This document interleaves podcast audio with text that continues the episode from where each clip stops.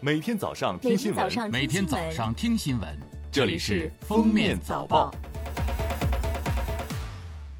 各位听友，早上好！今天是二零二零年八月二十六号，星期三，欢迎大家收听今天的《封面早报》。首先来听今日要闻。八月二十五号上午，中共中央政治局委员、国务院副总理。中美全面经济对话中方牵头人刘鹤应约与美国贸易代表莱特希泽、财政部长姆努钦通话，双方就加强两国宏观经济政策协调、中美第一阶段经贸协议落实等问题进行了具有建设性的对话。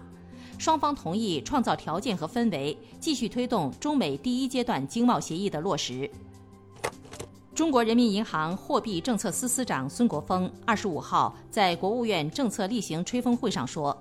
疫情带来的不确定性增加，中国金融市场情绪难免受到一些影响，货币政策需要有更大的确定性来应对各种不确定性。孙国峰强调，中国货币政策将保持三个不变：稳健货币政策的取向不变，保持灵活适度的操作要求不变。既不让市场缺钱，也不让市场的钱溢出来，坚持正常货币政策的决心不变。国际学术期刊《自然》近日正式刊印了华中科技大学公共卫生学院团队的最新研究成果。新的模型研究揭示了新冠病毒具有两大特征：高传染性和高隐蔽性。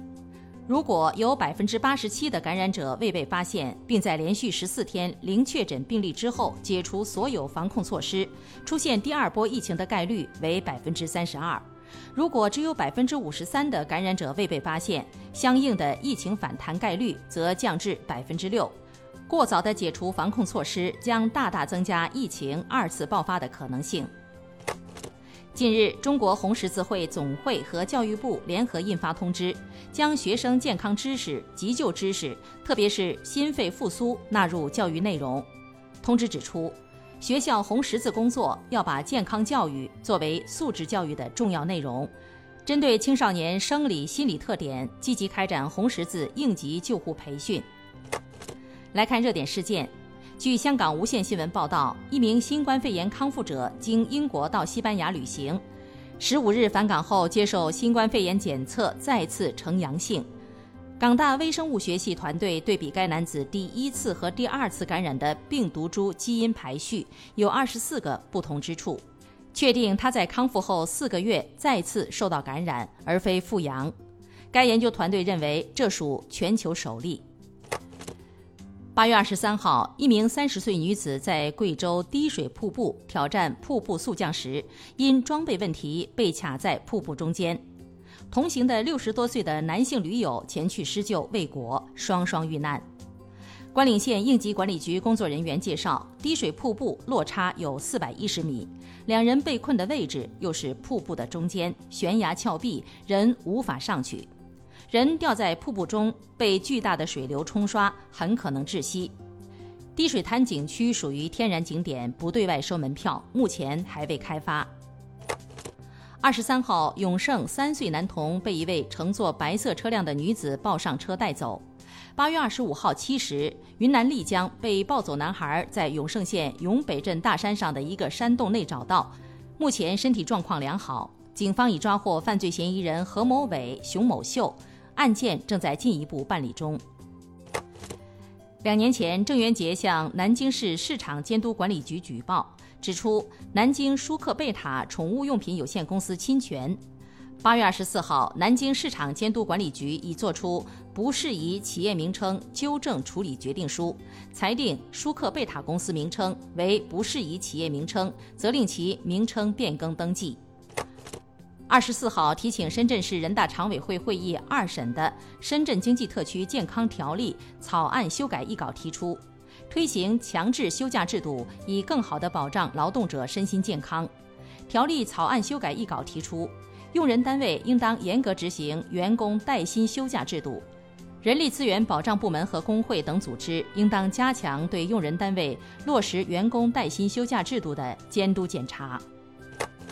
近日，绍兴市中级人民法院公众号披露，二零一五年浙江诸暨的周女士骑电动车经过同村丁某家门口时，遇见丁某和他的藏獒。周女士请求丁某管住狗，丁某却说狗不咬人。周女士经过时，藏獒突然向她的方向走来，周女士吓得躲避，身体失去平衡，驾驶电动车撞墙，致高位截瘫。周女士向犬主人丁某诉赔获法院支持，丁某需为自己的疏忽管理行为赔偿一百多万元。最后来听国际新闻。当地时间二十四号，美国共和党全国代表大会在北卡罗来纳州夏洛特市举行。现任总统特朗普被正式提名为二零二零年美国大选共和党总统候选人。此外，美国副总统彭斯也在当天早些时候被提名为共和党副总统候选人。美国当地时间八月二十四号，TikTok 正式在美国对特朗普政府提起诉讼。字节跳动方面称，已经做好关停 TikTok 美国业务的最坏打算。诉状透露，自2019年10月的近一年时间里，字节跳动一直在试图与美国政府积极沟通，但美国外资投资委员会多次拒绝与字节跳动就其提出的担忧进行接触。世界卫生组织总干事谭德赛24号表示。目前已有一百七十二个国家和地区表示加入世卫组织主导的 COVAX 全球新冠疫苗计划，目标是二零二一年年底前在全球范围内提供至少二十亿剂安全有效的新冠疫苗。目前受 COVAX 计划支持的新冠疫苗有九种，还有九种疫苗正处于长期评估阶段。感谢收听今天的封面早报，明天再见。本节目由喜马拉雅和封面新闻联合播出。